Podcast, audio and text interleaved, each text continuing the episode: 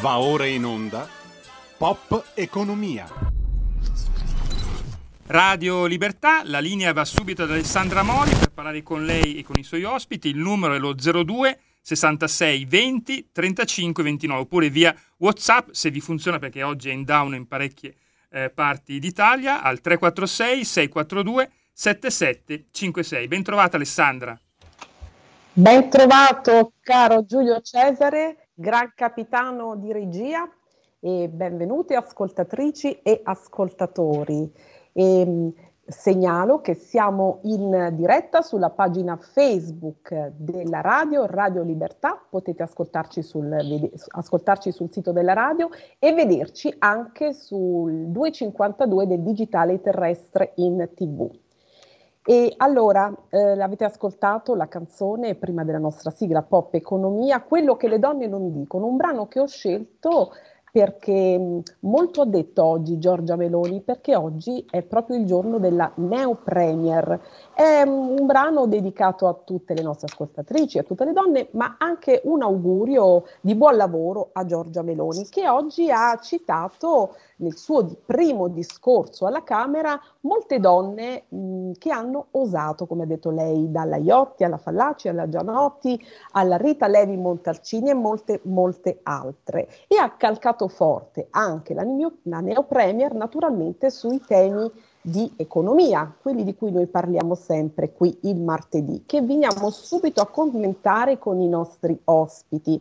E oggi ho due, mh, con me due eccellenti giornalisti che vengo subito a presentarvi e una roccia. La roccia naturalmente è il nostro professor Gualtieri, economista dell'Università di Torino, che vedo collegato. Ben ritrovato professore.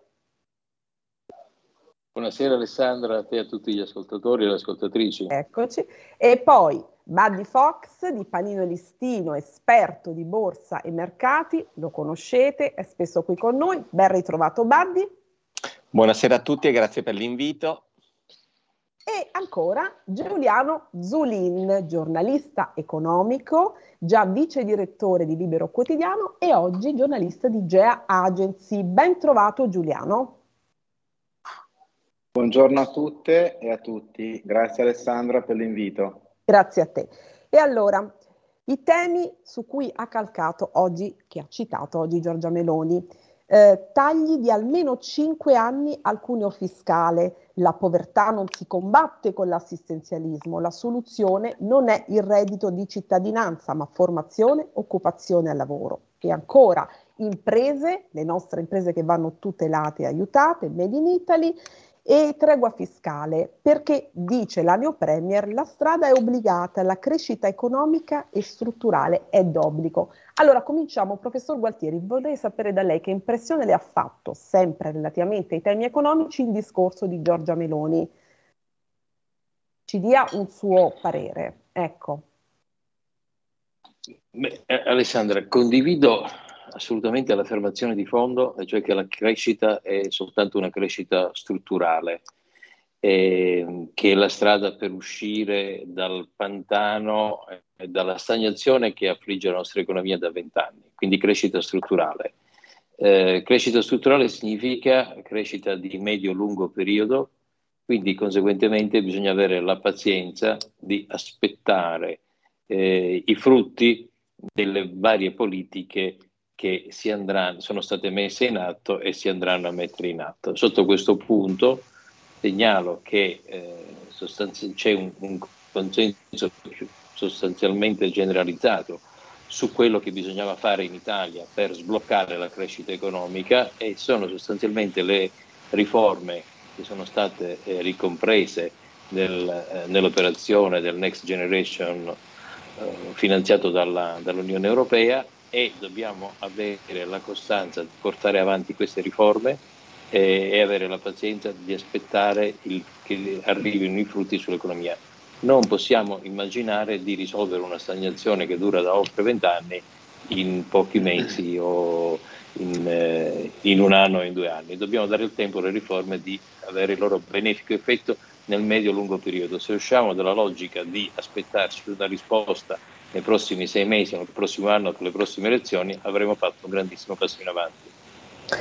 Bene, eh, veniamo al tema del giorno e naturalmente poi chiedo anche a voi due, Giuliano e Baddi, un commento sul discorso di Giorgia Meloni, sempre relativamente ai temi economici. Il tema del giorno è il gas, Giuliano Zulin, che scende sotto la soglia dei 100 euro e la notizia l'ha data ieri Davide Tabarelli, professor Tabarelli, presidente di Nomisma Energia che ha detto il gas scende, una buona notizia, e ci sarà un um, una progressiva riduzione delle bollette.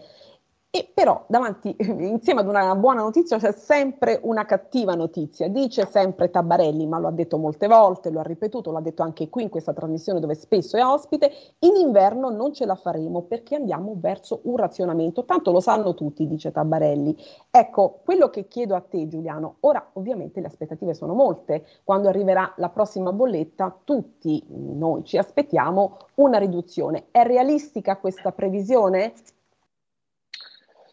Ma allora, io adoro Tabarelli per il modo con cui... No, cominciamo con le dichiarazioni di... d'amore, eh, perché... Dai.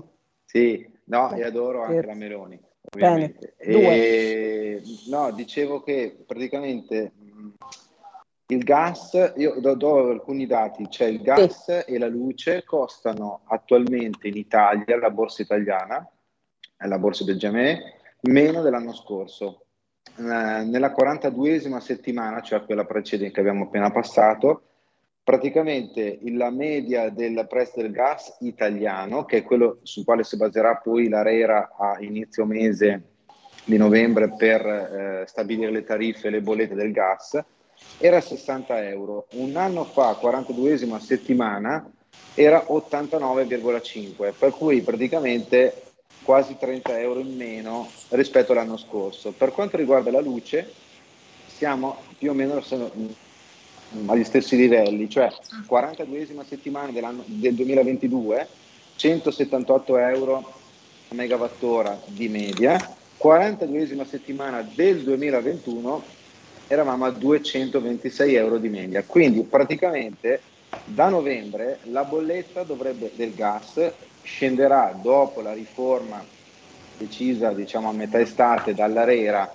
l'autorità per l'energia, che eh, la bolletta cambia nel senso che diventa mensile, non è più trimestrale come invece è quella della luce e si baserà più o meno sulla media degli ultimi prezzi dell'ultimo mese e non solo per quanto riguarda del gas riferito non più al TTF olandese che tanto ci ha fatto dannare durante gli ultimi mesi, ma sul PVS italiano che attualmente va a, viaggia una media di 90 euro a megawattora, per cui prodotto eh, potremmo aspettarci un meno 15, meno 20% della bolletta del gas per quanto riguarda famiglie e piccole imprese.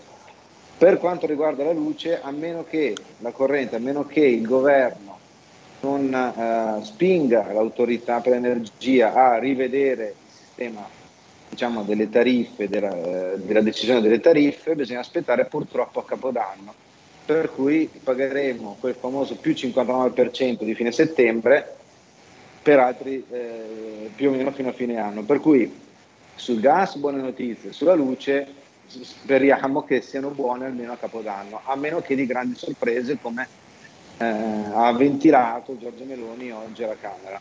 Ecco, aspettiamo queste grandi sorprese. Prima di tornare al tema del razionamento, adesso ci ritorniamo, Baddi, questa buona notizia annunciata dal professor Tabarelli ieri ha fatto sì che eh, per Piazza Affari ieri ci sia stata una chiusura in rialzo e anche le, sul, su questa scia anche le borse europee.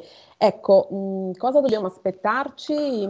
La nostra spesa in borsa, tanto per evocare una bellissima trasmissione che facevi tu proprio con Giuliano Zulin al Libero, che io tante volte ho visto. Ecco, cosa dobbiamo aspettarci per questa spesa in borsa? E poi c'è l'appuntamento, come dicevamo anche la volta scorsa, della BCE, cioè tutti i riflettori ora sono puntati sulla BCE, cui, eh, le cui decisioni arriveranno giovedì, no? mentre spira un vento di recessione globale, e lo abbiamo detto anche nella scorsa trasmissione con il prof. Guartieri. Dici qualcosa? Allora, a logica, eh, seguendo quello che fanno i mercati, verrebbe da dire in sintesi proprio comprensibile a tutti, se l'impennata del prezzo del gas era il problema per l'economia e per i mercati finanziari, la sua discesa ripeto, a logica, dovrebbe essere la soluzione. Detto questo, e l'abbiamo visto nei risultati perché non è solo stata la giornata di ieri di Piazza Fari in salita, ma possiamo risalire anche alla settimana scorsa che è stata un'ottava con un più 3% di Milano e tutte le borse in generale, perché il, ri- il ribasso del prezzo del gas è cominciato a settembre. Detto questo, però, io non sono molto ottimista sulle toppe che sono state messe eh, relative al Consiglio europeo sull'energia perché a me ricorda molto questa situazione qua, quella che c'è stata sullo spread. Mm.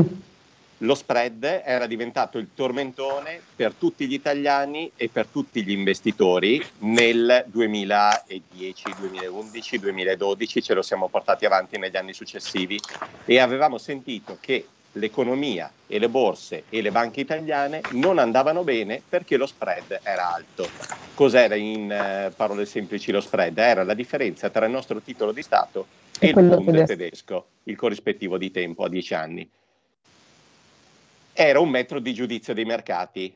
Eh, se lo spread saliva vuol dire che in teoria, ma non era tecnicamente così, però in teoria dire che, voleva dire che il nostro BTP scendeva e quindi il nostro rendimento saliva, pagavamo di più sugli interessi.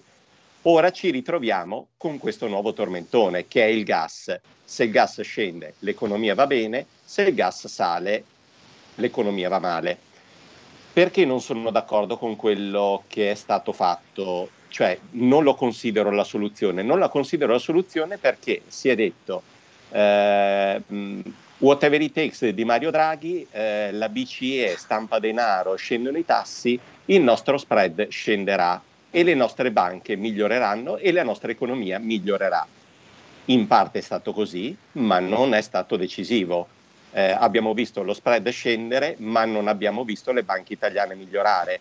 Oggi si sta facendo la stessa cosa sul gas, ma il problema strutturale dell'Italia sull'energia come era prima sul debito rimane. Quindi è giusto prendere tempo per migliorare la situazione, ma finché non investiremo e non cambieremo il paradigma economico italiano, vedo che saremo sempre arrancanti e se mi permetti di aggiungere una cosa, non ho potuto seguire Dai. il discorso di Giorgia Meloni, ma ho, ho, potuto seguire alcuni passaggi. Mi è piaciuto molto quello in cui lei ha detto eh, posso correre il rischio di non essere rieletta, di non piacere adesso, ma voglio fare un programma che abbia dei risultati nei prossimi dieci anni.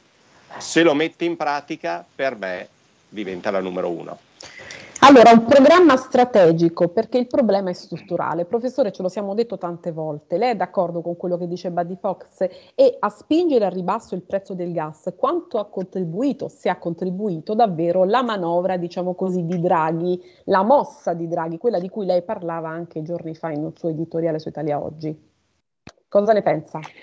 Eh, Alessandra, devo dire che come al solito mi trovo abbastanza allineato con... E non va bene, guardi, professore, non, e, va e, bene. Non, va bene. E non va mai bene, mai bene. Ecco. Mi, mi, tro- mi, trovo allineato e um, dobbiamo affrontare i problemi strutturali per avere una crescita strutturale. Mentre eh, parlava Buddy, eh, qui nel mio ufficio mi è caduto l'occhio su un libro che adesso ti faccio vedere, guarda, Ditemi se lo vedete. Eh, insomma, professore, venga verso destra, perché adesso si va verso destra, quindi un po' più lontano, più, più lontano. Eh, insomma, ce lo citi lei il nome? Il, ok, lei... allora, questo libro, eh, ehm, il titolo di questo libro è Poveri di energia, ecco. è scritto da tre autori, Ranci, Leonardi e Susani. Pippo Ranci, che è un professore dell'Università Cattolica, è anche stato uh, l'autority per l'energia in Italia, quindi uno che se ne intende. E ha scritto questo libro, Poveri di Energia, che è stato pubblicato nel 2016. Cioè, il problema dell'energia in Italia non è un problema di oggi, è un problema che già nel 2016 portava Pippo Rangi a intitolare questo libro Poveri di Energia. Se vogliamo farlo risalire nel tempo, risale al primo shock petrolifero nei primi anni 70, quando l'Italia si scoprì dipendente dal petrolio dei paesi arabi. adesso si è scoperto dipendente dal gas, nello specifico dal gas russo, ma nel frattempo abbiamo spostato la nostra dipendenza dal gas russo un pezzettino all'Algeria, un, pezzettino all'Azerbaijan eh, e, e, così via. Quindi se il programma è quello che, cosa, che cosa diceva, che cosa ho scritto, che cosa ha scritto? Mi piace, eh. non, mi, no, non, mi piace citarmi. Beh, ma, no, uh, per capire sono, cosa ha scritto. Ci sono, ci sono alcuni passaggi chiave se l'Italia non si dota di un piano energetico di lungo termine, rimarremo sempre eh, in una posizione subalterna a qualche altro fornitore. Eh, il problema qual è? Che il, un piano energetico di lungo termine significa che noi iniziamo oggi per avere risultati tra 10 e 15 anni. E questo nessun politico fino ad oggi ha avuto eh, il coraggio e la visione per farlo. Se Giorgio Meloni eh, tiene fede alla sua, alla sua, dichiarazione e fa questo piano energetico, assolutamente allineati e, e, e benvenuto perché è, è, una cosa che realmente manca all'economia. Qua, seconda domanda, quanto ha contribuito il, la mossa di Draghi? Il quale ha detto ha lasciato tutto a posto, lo ha detto lui, eh? quindi ha lasciato tutto a posto allora, Mario Draghi? Mi, mi sem- no, tutto a posto no, ma mi sembra difficile dar- dargli torto e, e perché, come Badi eh, insegna a tutti quanti, i mercati si muovono sulle aspettative. Ecco. Eh, la sola idea che ci sia un passo concreto di accordo tra un grande acquirente di gas che è l'Unione Europea che agirebbe in condizioni di monopsonio, cioè in qualità di, in qualità di grandissimo acquirente, eh, e quindi in capacità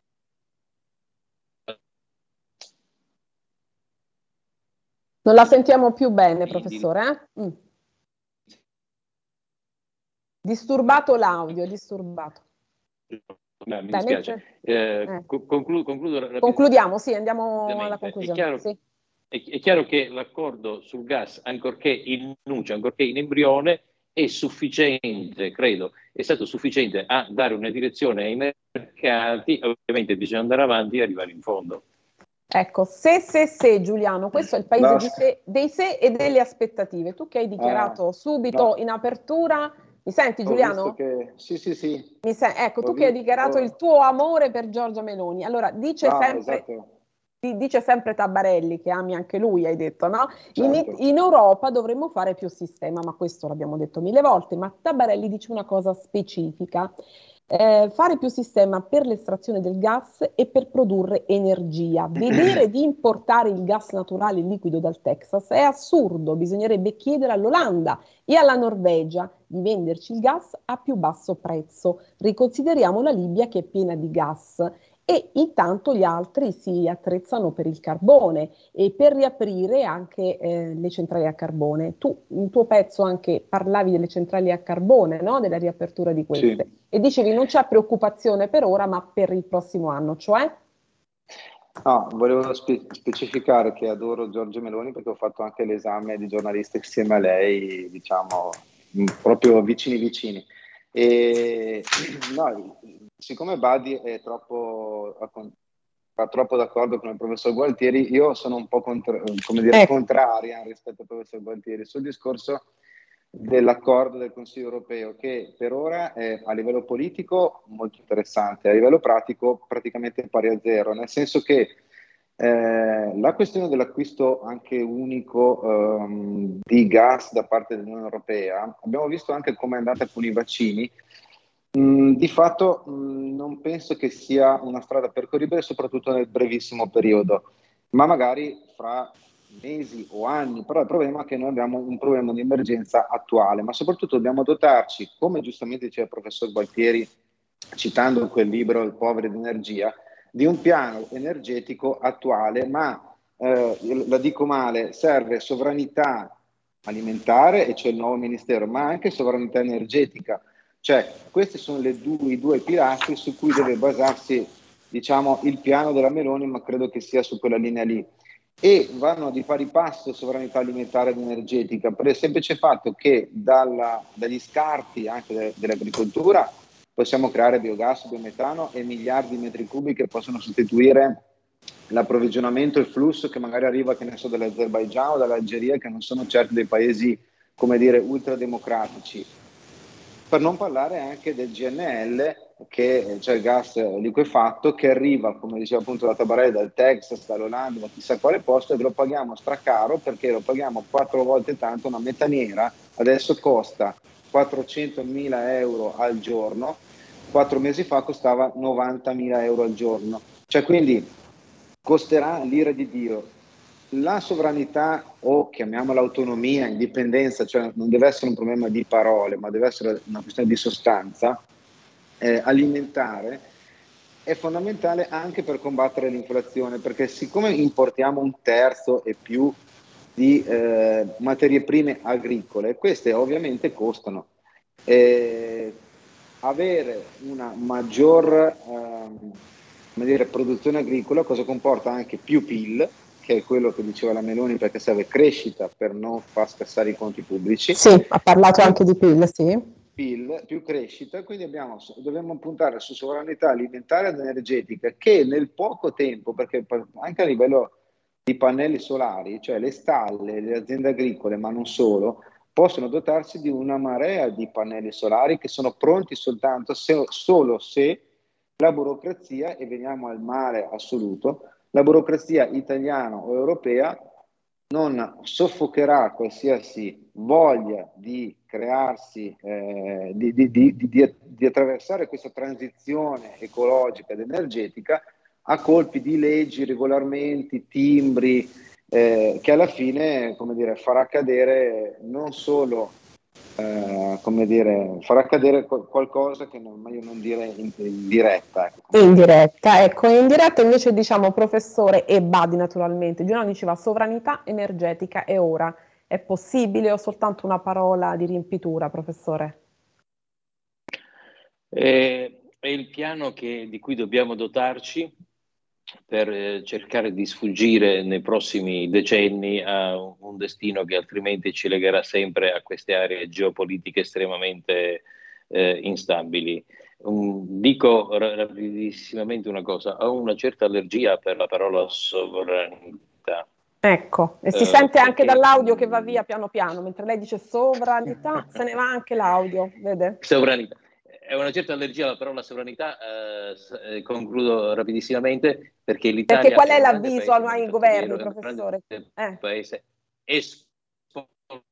esportatore e non dobbiamo confondere l'indipendenza energetica, l'indipendenza eh, delle nostre scelte interne con uh, un iso- isolazionismo che non fa bene alla nostra eh, economia perché nostra, quello che ha tenuto in piedi l'Italia nei vent'anni di stagnazione è stato l'export. Quindi noi abbiamo solo da guadagnare nell'apertura dei mercati, ovviamente con regole concorrenziali eh, che sono uguali per tutte, non con qualcuno che è favorito come ad esempio in questo momento eh, ecco. la Cina. Ci sì. sono due domande che vi leggo. Eh, l'estensione della flat tax si può fare o no? E poi il nuovo premier britannico ha deciso di abolire il bonus bollette dall'aprile del 23. Questo che ricadute, avrà, che ricadute avrà sull'Europa, atteso che il suo primo interesse è abbattere il debito a qualunque costo? In un flash tutti e tre. E poi l'ultima domanda, chiudiamo per poi rivederci presto. Professore, velocissimo, è rapidissimo. Eh, ve- velocissimo, la flat tax, io penso che noi dobbiamo guardare quello che è successo eh, nel Regno Unito se non ci sono le coperture indicate con grande precisione è meglio non annunciarla neanche iniziare perché verremo travolti. Coperture non mi sembra che in questa congiuntura ce ne possono essere, rinviamo ad un secondo momento.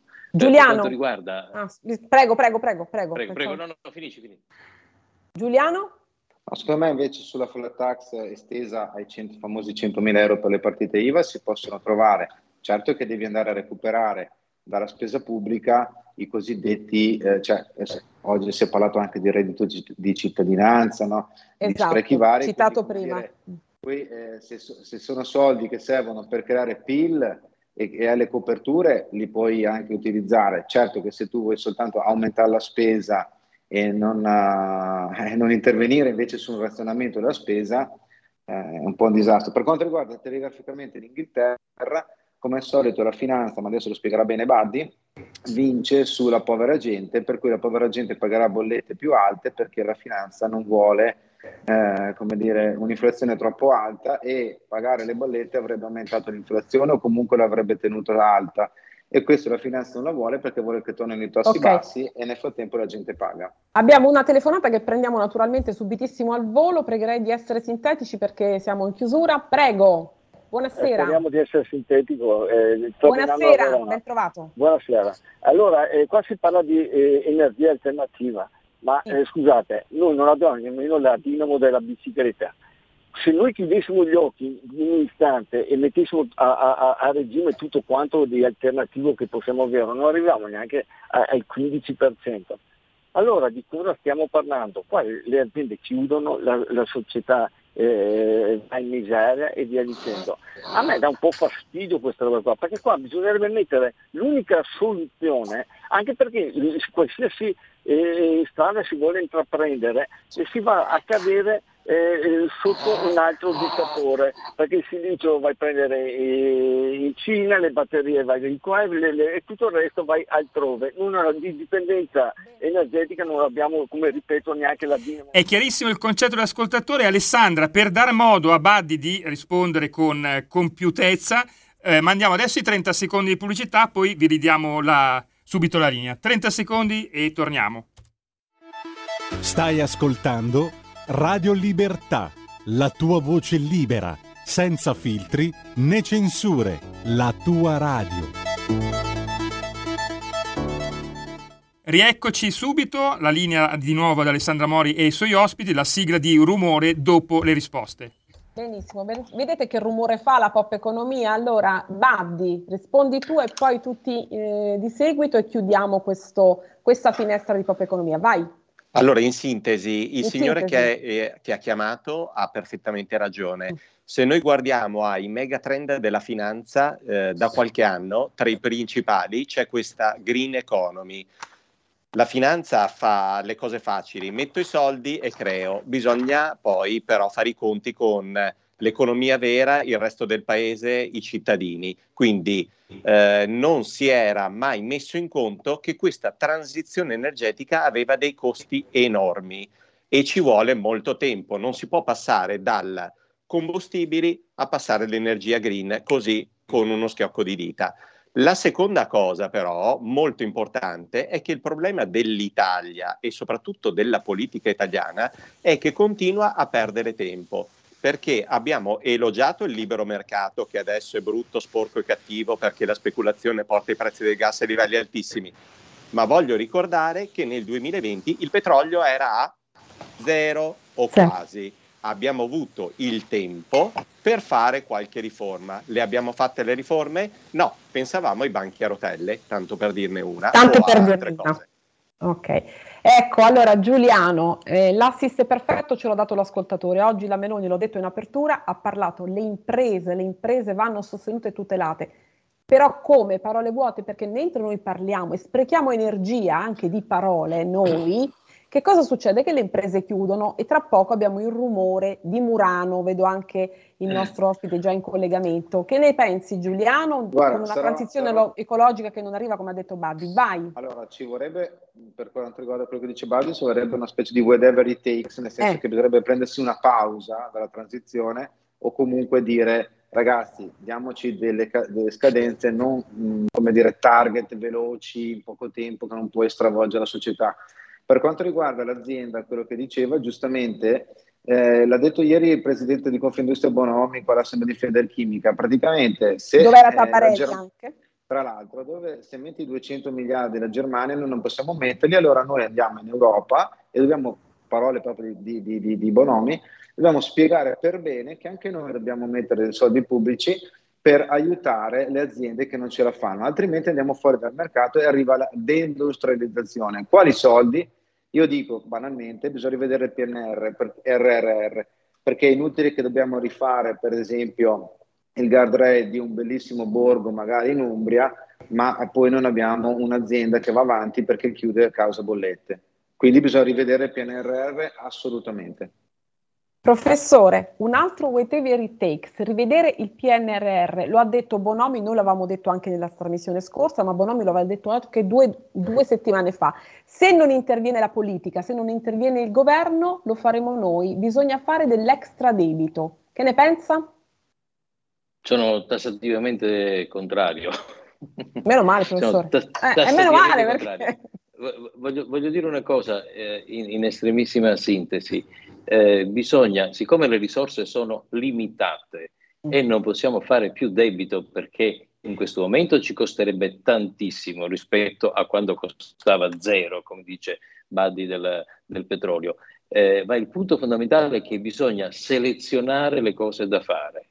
Quindi per le famiglie aiutare chi è veramente in difficoltà e per le imprese quelle che sono veramente energivore. Piacerebbe a tutti aiutare tutte le imprese e tutte le famiglie, ma non è possibile, Dobbiamo, è, un, è, un'illusione, è una mera illusione. Dobbiamo selezionare le, le cose da fare in maniera estremamente scrupolosa.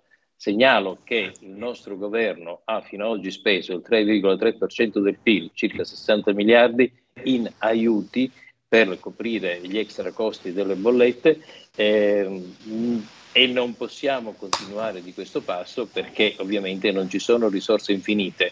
E come provavo a spiegare eh, forse nella, puntata, nella scorsa puntata, se, noi, se lo Stato sussidia la domanda di un bene estremamente inelastico come l'energia, non fa altro che dare ulteriore benzina alla speculazione e lasciar crescere e costituire le condizioni affinché questo prezzo invece di diminuire scenda. Ecco, noi tra un pochino... Invece di diminuire aumenti. Aumenta, ecco. Eh, io vi invito a rimanere se avete tempo, se potete, perché abbiamo una bella storia che è la storia di un'eccellenza italiana, e cioè una parola sola da dire, Murano. Chi di voi volesse, chi non ha impegno ovviamente, non voglio forzare, può rimanere per commentare anche insieme quanto ci dirà il presidente del consorzio Promo Vetro di Murano che è in collegamento. Ditemi. Eh, scusa Alessandra, purtroppo io devo andare perché ho un altro impegno. Immaginavo, professore, allora la saluto, saluto tutti gli ospiti. a martedì. Grazie. Giuliano e Baddi, se volete io sono qui come preferite, se non avete impegni ovviamente. Decide Bardi. Eh, come decide? Io ho i mercati che chiudono. E allora se i mercati chiudono mm, non possiamo farli chiudere, vai pure Buddy. Giuliano, dimmi tu e se no ci, noi ci risentiamo, ci riascoltiamo uh, prossimamente. No, sto qua per sentire perché Murano è nel eh, cuore. Eh, Murano è nel cuore, quindi ho colpito al cuore. Benissimo, allora Giulio Cesare, andiamo con quello che ci siamo detti prima. Va ora in onda rumore.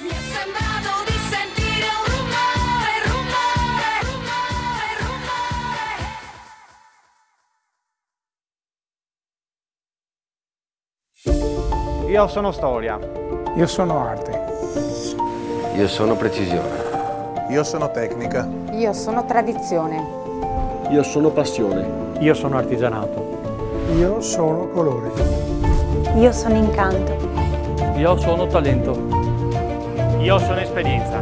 Io sono creatività. Io sono Murano.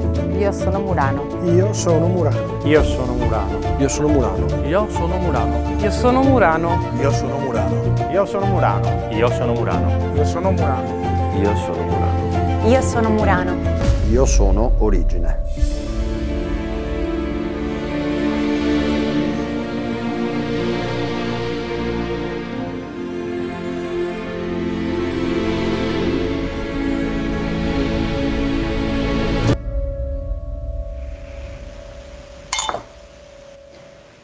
Allora, un video bellissimo per chi avesse potuto anche vedere le immagini, oltre che ascoltare queste voci così intense, così piene anche di emozione. Io sono Murano e lui, il nostro ospite, l'ho anticipato poco fa, è il presidente del consorzio Promo Vetro Murano, Luciano Gambaro. Benvenuto Presidente. Grazie, buon pomeriggio e grazie dell'invito. Eccoci, sì. allora, una storia, caro Presidente Gambaro Tano presente che dura eh, più di sette secoli, come mi eh, spiegava lei prima.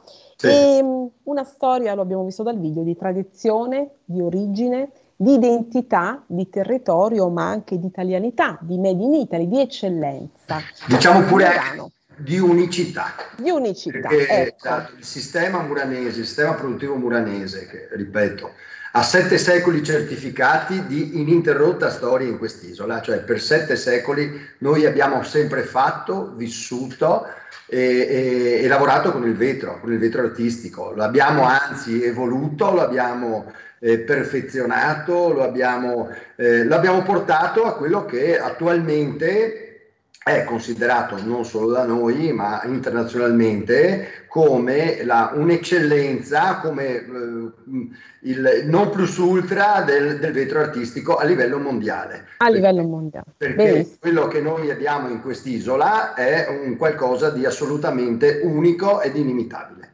E c'è Giuliano Zulin con noi che ha un cuore che batte, eh? Giuliano Veneto, no? Quindi sì, qualcosa sì, sì. forse ne sa e quindi sono contenta perché così possiamo interloquire anche in tre. Sì. E, Presidente, allora, mh, ha sentito, avrà ascoltato un po' prima diciamo, la nostra pop economia che si connette al rumore perché che rumore fa oggi Murano? Nel senso con la crisi, come voi la state fronteggiando? Cosa Beh, state facendo? Quali allora, difficoltà? Ci dica. Sì, allora noi purtroppo abbiamo delle oggettive difficoltà non solo adesso causate nell'ultimo anno e mezzo dalla crisi energetica, noi siamo estremamente gassivori, per, per, per, essere precisi, per essere insomma per andare... Per essere, certo. Sì, sì, per essere pre- precisi, purtroppo Murano è un, è un sistema che, che, si porta ormai da anni, da qualche decennio, dei problemi perché non dimentichiamo che noi siamo, eh, facciamo impresa, facciamo industria, facciamo artigianato in un'isola della Laguna Veneta.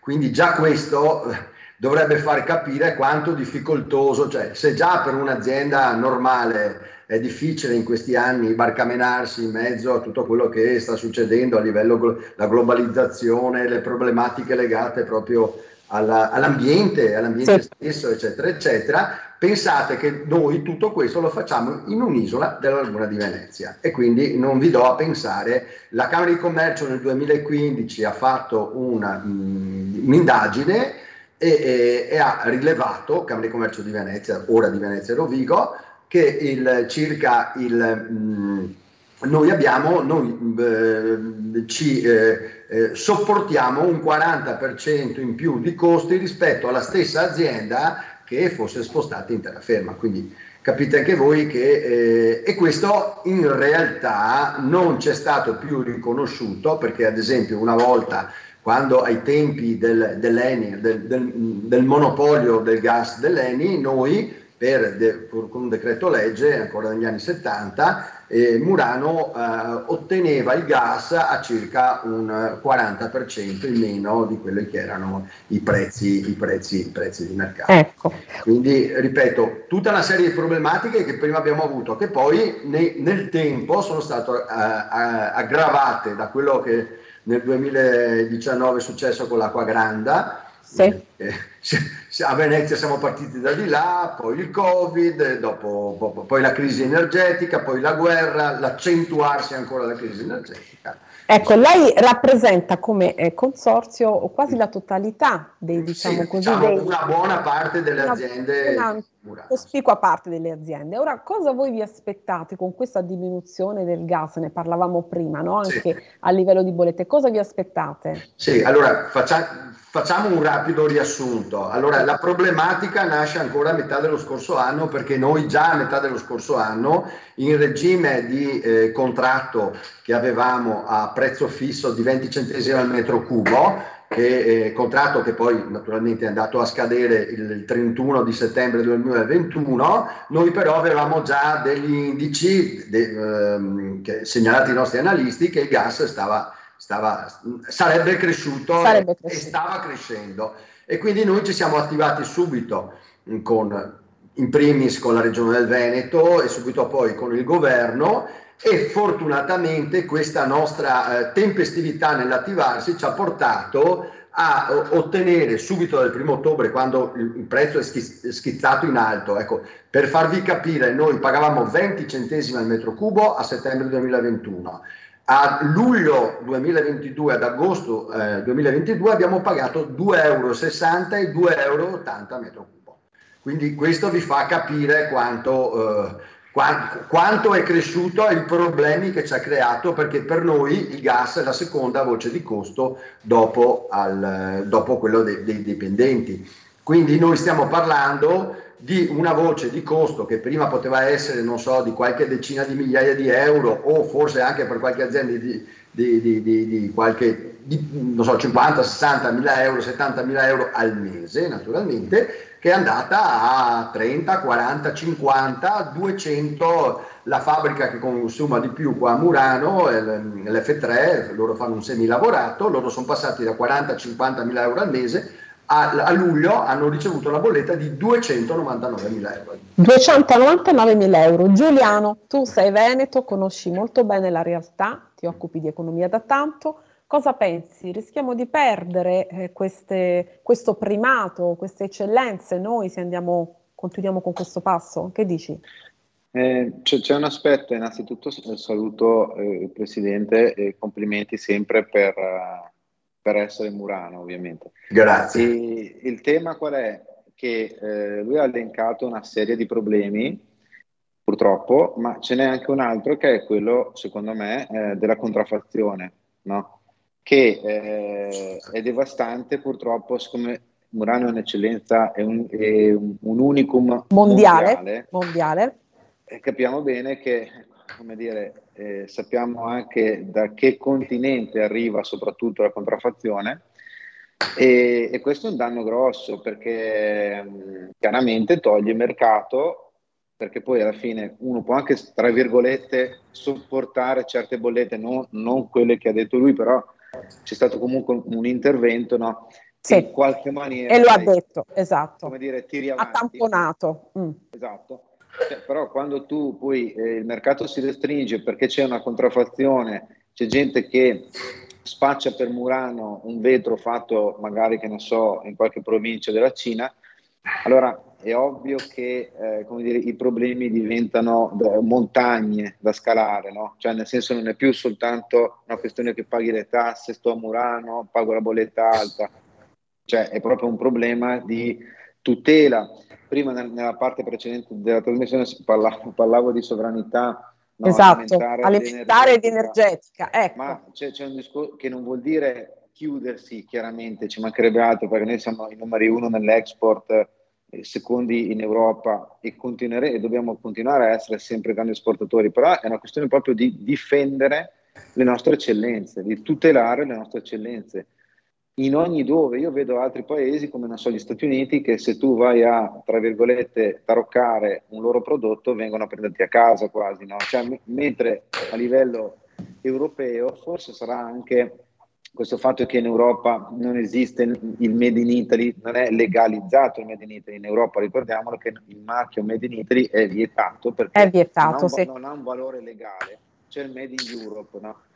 Che però sappiamo che l'Europa è fatta anche lì da concorrenza, come dire, strane, no? perché ci sono paesi dove il costo del lavoro e fiscale è molto basso, altri invece è molto alto, per cui, come dire, non è una roba uniforme come, non so, per essere, per esempio, l'Italia in questo caso, ma soprattutto il Made in Italy non è soltanto una questione fiscale numerica, è anche una questione appunto di unicità artistica e di creatività che, eh, di, di, storia, di tradizione che non ha un prezzo, cioè non ha un valore, non so come dire, cioè che questo va difeso come dovrebbe esserci l'ONU che difende Murano, cioè non soltanto eh, così come Venezia, chiaramente no.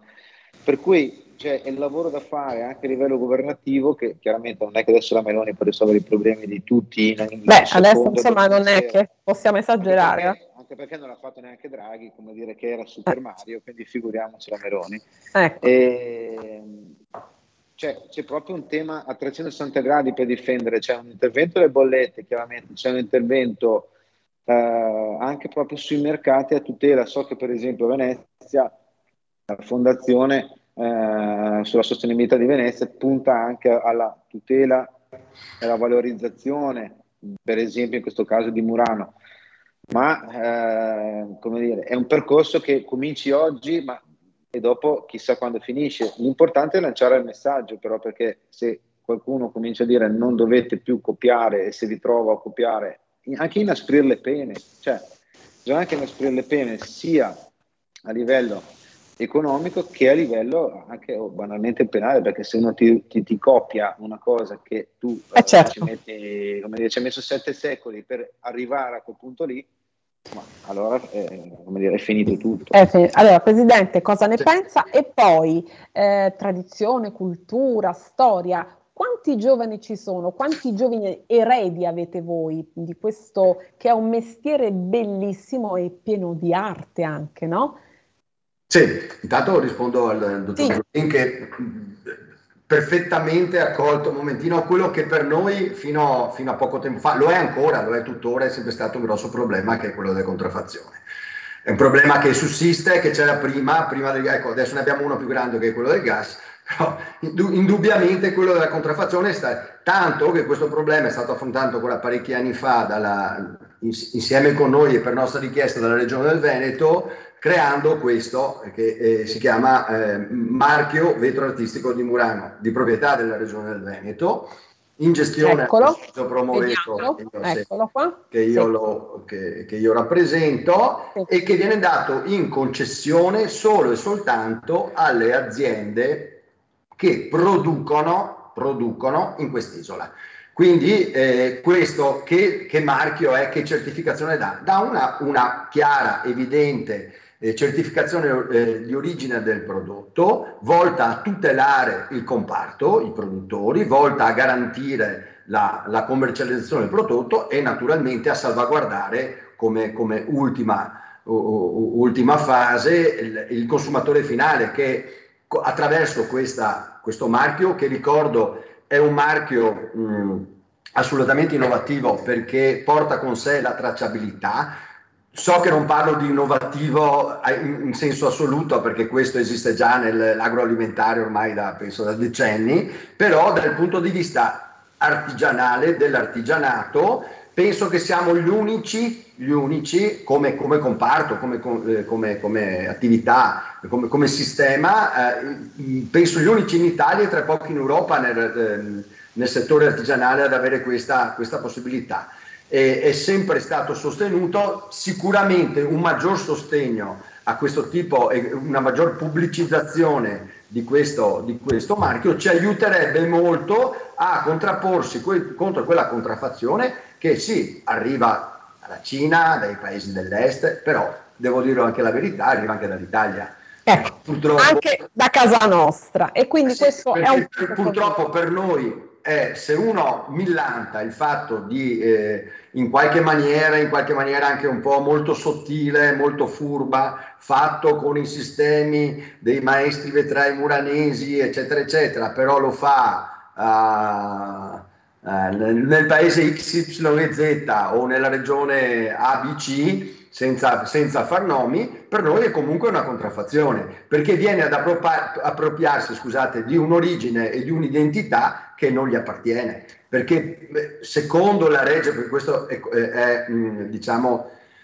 Ehm, c'è una legge regionale che lo, che lo, tutela e che lo salvaguarda questo marchio, dice, lo dice chiaramente che dicasi vetro di Murano solo il manufatto che è prodotto nell'isola di Murano. E questo è un importantissimo messaggio per chi ci ascolta, chi vuole comprare è assolutamente basilare perché viene a chiarire in maniera in, eh, definitiva cosa è fatto a Murano e da cosa non è fatto a Murano e quindi cosa originale e da cosa non lo è. È chiarissimo. Invece, quanti giovani? Beh, allora, i giovani, purtroppo anche qua noi abbiamo avuto negli ultimi anni delle difficoltà perché eh, pensa che eh, penso anche il dottor Zulli, ma anche lei Alessandra lo può capire, che nel momento in cui un settore va in crisi non è più appetibile per i giovani, nel senso che se non vedono prospettive, se non vedono futuro, eh, vengono meno a cercare un lavoro. Quello che fino a pochi anni fa, un decennio fa, era un lavoro molto appetibile, molto eh, ambito perché ti permetteva eh, insomma,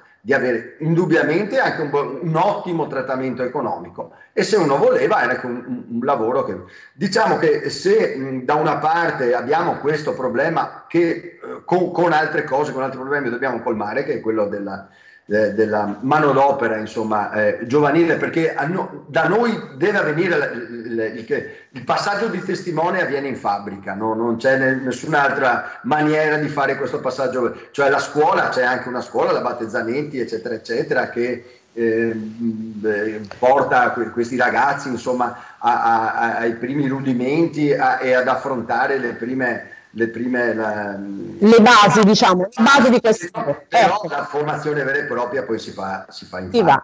E allora abbiamo visto Presidente Gambro come eh, voi state fronteggiando la crisi abbiamo parlato del problema della contraffazione importante sì. lei ha spiegato a tutti gli ascoltatori una cosa fondamentale e che, ci, che vi tutela e quindi un messaggio chiaro e diretto a chi vuole comprare Murano e quindi non va ad incappare in errori in no, assolutamente con, que- con, quello è, con, quello è, chiaro adesso. È certificata l'origine del prodotto. Ed ora, in conclusione, cosa chiedete voi a questo Beh. governo e cosa vi aspettate? Allora, eh, sicuramente allora, quello, che noi, quello che noi ci ha salvaguardato in quest'ultimo anno, che ci ha permesso di lavorare, è stato il fatto che eh, prima la regione con i 3 milioni di euro e poi il governo con 5 milioni di euro per un totale di 8 milioni di euro ci ha permesso di mantenere aperti i forni con questi ristori fino, fino a luglio 2022.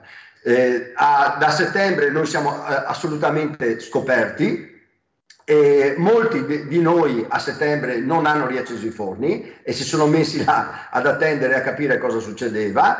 Adesso il contestuale eh, diminuzione del gas con la paventata, penso quasi certa, ehm, credito d'imposta che è del 40% nei mesi di ottobre, novembre e dicembre, sicuramente cioè, eh, ha permesso a tanti di riaprire proprio o, o, di riaprire adesso a ottobre o di riaprire per i primi di novembre. Però questo non cambia non cambia nulla, nel senso che se non ci sono prospettive, se non c'è un minimo di visione verso il futuro, cioè, non è che possiamo ve- vivere di mese in mese, cioè, ci vuole un pro- dietro tutto questo ci vuole un progetto. Ci vuole un progetto, l'abbiamo detto in apertura. L'abbiamo... un'idea ben consolidata, ben chiara di come andare avanti, perché io adesso non so i clienti mi dicono ma tu dal primo gennaio che prezzi farai e io gli dico non lo so. Non lo può sapere. Giuliano, un progetto, un piano strategico, l'abbiamo detto nella prima parte della puntata, calchiamo sempre in questa trasmissione, non più risposte alle emergenze ma piani strategici.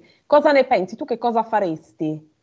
Ah, abbiamo pochissimi minuti, eh? abbiamo due minuti. Innanzitutto invito tutti chiunque ad andare a Murano perché, come dire, è anche comoda, no? Cioè non devi neanche diventare matto, nel senso che quando arrivi a Venezia poi, come dire, non è, non è altre isole che sono lontane, è, è comoda e poi è meravigliosa, è vedi dal vivo l'arte, la storia, la cultura e l'artigianato lo tocchi con mano.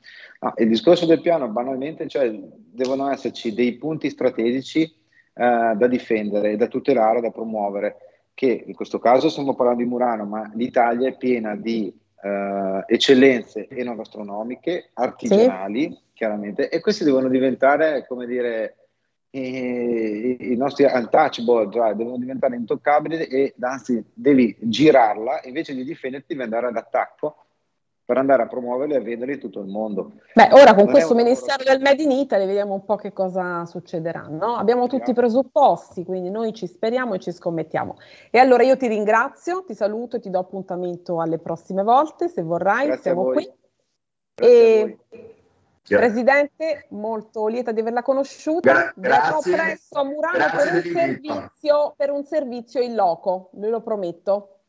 Vi, vi, aspettiamo volentieri. Grazie, grazie al dottor Zulì, grazie a lei Alessandra e alla prossima. Alla prossima, presto. E viva Murano sempre. Viva sempre Murano, il Made in Italy, le eccellenze italiane e le storie italiane che fanno rumore. Grazie a tutti, abbraccio tutte grazie. le ascoltatrici e gli ascoltatori. Ciao, a martedì. Avete ascoltato Pop Economia.